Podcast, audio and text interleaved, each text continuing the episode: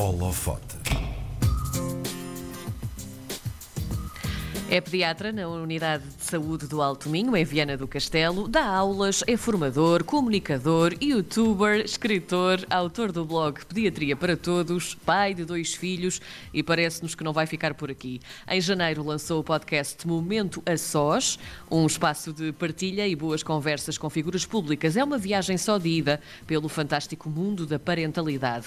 No holofote de hoje, vamos ao médico dos pequeninos com Hugo Rodrigues. Olá, bom dia. Olá, Hugo. Bom dia. Bom dia, bom dia. Até me assustei com essa Bom dia. tão extensa. Hugo, ficámos. Bonita, não é? É muito intenso, é verdade. Nós aqui Foi só ótimo, trabalhamos foi assim. comigo. Vamos lá então, Hugo.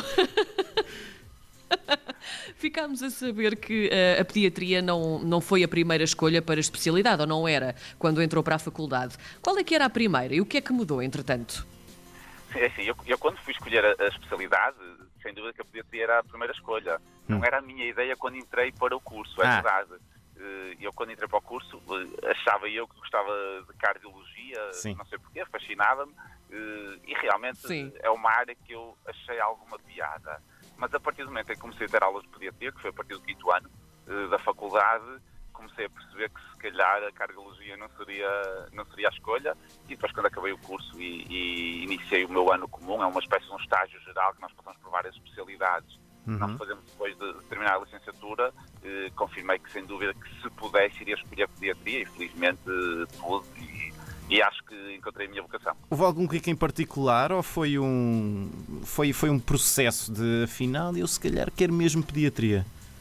Foi, foi um processo. Eu, quando entrei no curso, a minha mãe é educadora e ela até dizia: Ai, e pediatria? Eu falei, esquece isso. Isso é para as minhas colegas. Era mesmo a minha resposta. Era mesmo a minha resposta.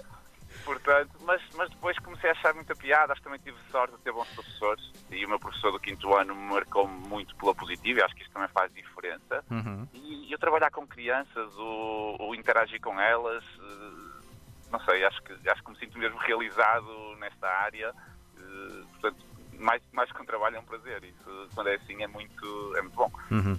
O Hugo podia estar simplesmente a exercer pediatria, descansadinho da vida, mas eh, entre a TV, a imprensa, a literatura e até o, o YouTube, eh, o Hugo parece que é um polvo que põe a mão em, em tudo. Agora decidiu lançar também um, um podcast. Porquê é que decidiu fazer isto? Porquê é que decidiu entregar-se a todos estes projetos? Não sei, acho, acho que as coisas foram acontecendo, eu diria quase de uma forma natural. Eu lembro quando terminei a minha especialidade em 2011, o meu primeiro pensamento foi, pá, vou querer só, ser só pediatra, estar sossegadinho e fazer o meu trabalho. Sim. Só que não consegui. Eh, Entretanto, lancei, lancei o meu, porque na altura era um blog, Pediatria para Todos. Sim. Eh, A ideia era tentar chegar às pessoas que não tinham acesso a um pediatra, passar-lhes informação para as ajudar no dia a dia.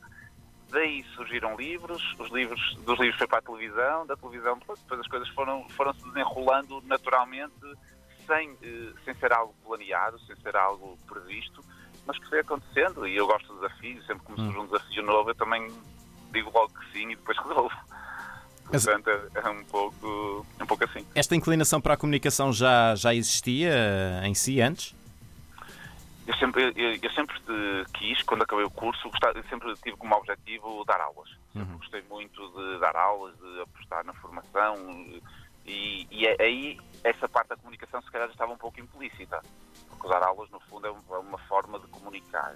O resto foi surgindo. Confesso que não era, um- não era propriamente um plano, não era algo que eu tivesse idealizado ou previsto, Mais uma vez Mas- um processo.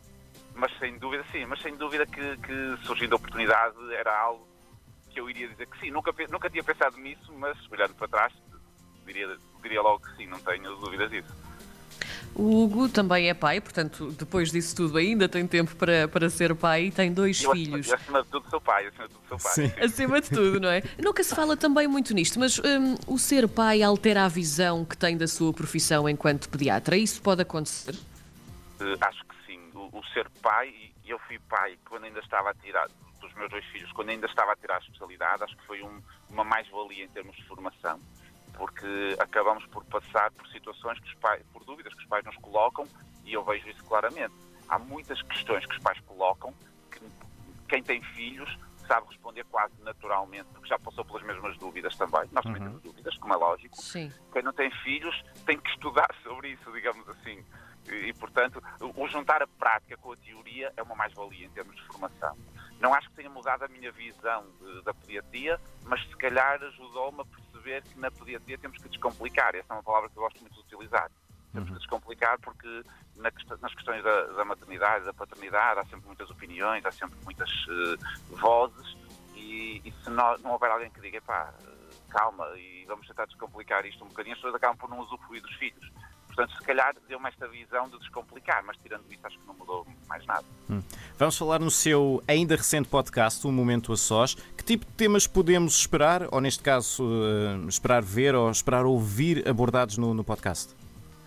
é de tudo um bocadinho. Eu dei liberdade aos meus convidados para escolherem os temas que gostariam. No fundo, nós vamos simular quase uma, uma consulta, uhum. uma conversa de sofá, digamos assim, tudo à distância, como é lógico, agora tem que ser assim. Sim. Mas a ideia é um bocadinho essa, é uma conversa quase como se fosse num espaço de consulta, de aconselhamento, em que cada convidado vai expor uma situação, um problema, vai partilhar uma história e a partir daí vamos pegar nesse tema, ajudar a resolver a questão em particular, mas lançar eh, alguns conselhos, eh, deixar algumas sugestões para quem estiver a ouvir e que esteja a rever nesse problema também. Eh, portanto, alimentação, sono, cólicas, eh, criatividade, birras, gêmeos, uhum. mitos da cultura popular, portanto vai aparecer de tudo um pouco. Cada episódio deste, deste podcast tem também uma característica uh, engraçada, porque as conversas acontecem com convidados de facto, mas são figuras públicas. Uh, isto serve também aqui para desmontar um bocadinho aquela ideia uh, que as pessoas conhecidas também têm os mesmos problemas, as mesmas claro. inquietações que todos nós enquanto pais. Sim, claramente. Isso, isso foi, esse foi um dos objetivos claros e que eu transmiti quando convidei as pessoas que, que, que muito gentilmente estão a participar no meu podcast eh, expliquei logo isso. Eu, quando comecei, lá está, não foi previsto, quando comecei a ir à televisão, a ter esses contactos com a imprensa, conhecendo pessoas que eu só conhecia através dos meios de comunicação social. Uhum. Sim. O que é engraçado é que, à medida que vou conhecendo essas pessoas, eh, aquela barreira da comunicação social vai caindo e, e, e somos pessoas de carne e osso e todos nós temos dúvidas e muitas vezes eles colocavam algumas questões sobre os filhos, porque o pediatra tem este, tem este condão, é que onde quer que nós estejamos aparece sempre uma dúvida. Está de serviço 24 horas por dia. Ó oh, senhor doutor, diga-me lá. Até compras, até às compras e tudo é engraçado. Mas, e portanto, achei que seria interessante que as pessoas tivessem essa visão que eu tenho, é que as dúvidas são transversais a toda a gente muitas delas são comuns entre famílias, porque são preocupações eh, legítimas sobre a saúde e sobre o bem-estar das crianças, uhum. e achei que seria engraçado esta aproximação, porque as pessoas vão se rever em muitas dessas histórias. No fundo, é abrir um bocadinho uma janelinha para a vida pessoal uh, destas pessoas e aproximá-las da população. A ideia foi um pouco essa. Uhum. Até agora houve cinco convidadas femininas. Isto não propaga um pouco a ideia de que é às mulheres que cabe tratar dos assuntos dos filhos? Uh, posso dizer que hoje vamos ter o primeiro convidado masculino. Pronto. Vai Toma! o episódio de hoje é com, é com um pai. Sim. Uh, e, portanto, é, é, verdade, é verdade que sim, que classicamente temos muito a questão mais da mãe envolvida nos problemas do que os pais. Uhum. Eu também tentei quebrar isso um pouco. Eu tenho convidados masculinos. É verdade que tenho mais convidadas do que convidados, mas não foi propositado, foi por uma uhum. questão de, de, contactos e de vivências, porque eu, eu acho que uh, uh, as experiências e as partilhas devem ser iguais para os dois, para os dois poderem passar pela maravilha que é poder lidar com filhos e decidir sobre os filhos e ter dúvidas sobre os filhos e poder marcar a diferença na vida dos filhos, sem me querer repetir. Hugo, nós estamos numa época estranha. Eh, esta época de, de pandemia um, ehm, trouxe desafios uh, a um médico pediatra? Trouxe alguns desafios. Uh, primeiro, no início, trouxe muitos desafios porque nós não sabíamos como é que as crianças se iriam comportar com este vírus. Portanto, nós prevíamos que as crianças pudessem ser um grupo de risco e, portanto, que iria ser complicado gerir a doença na faixa etária pediátrica.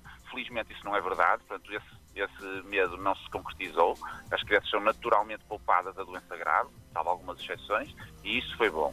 Agora, temos os desafios da questão do contacto social das crianças e dos adolescentes estarem privados de algo que é fundamental para eles, que é o contacto e é a partilha eh, cara a cara e, e com o toque, eh, mas por outro lado também trouxe algo de bom que é mais tempo em família. E nós temos que tentar sempre olhar pela positiva. Bem que as crianças não têm tanto contacto com os outros, têm mais tempo com as pessoas que lhes são mais queridas, mais próximas, que são os pais, Uhum. e isso tem que ser vivenciado como algo positivo dentro do contexto negativo que estamos a viver. Acho Uhum. que olharmos Recebeu muitos- mais fácil. Recebeu muitos e-mails durante a altura do primeiro confinamento. Imensos e-mails e mensagens Com dúvidas. sociais. Imensas nas redes sociais, sim, sim, sem dúvida.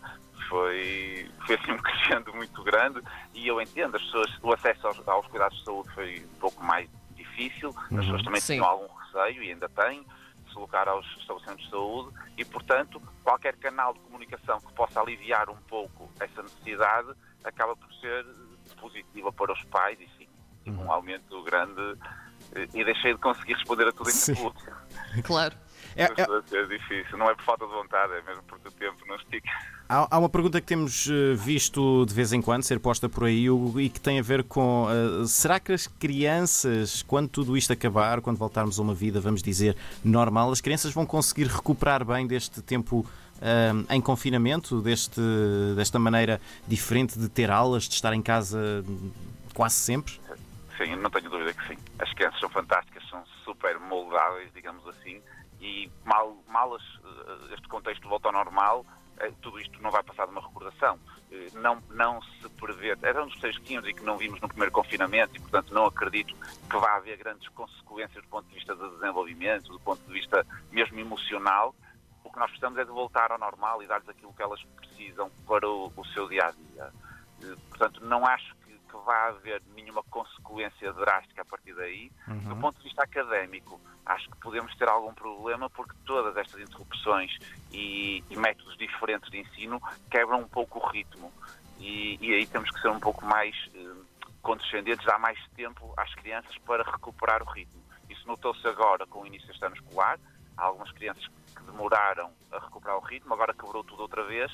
Portanto, temos que, que perceber que tem que haver aqui algum ajuste do ponto de vista pedagógico e académico. Mas do ponto de vista emocional e de desenvolvimento, não. As crianças adaptam-se bem e não tenho dúvidas nenhumas que isto dentro de pouco tempo, eh, desde que o contexto assim o permita, não vai passar de uma recordação.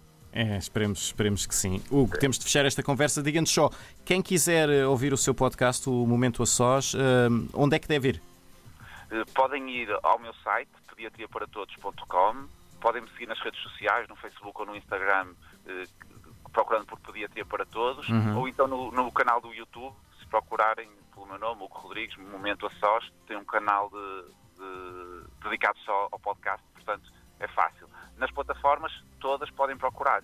Eh, Spotify, Sim. Apple Music, Google Podcast, todas as plataformas de podcast podem procurar que também está disponível. Muito bem, o pediatra Hugo Rodrigues, autor do blog Pediatria para Todos e agora também do podcast Momento a Sós, foi o nosso convidado de hoje no Holofote. Hugo, muito obrigado. Muito obrigado. Obrigada, Hugo.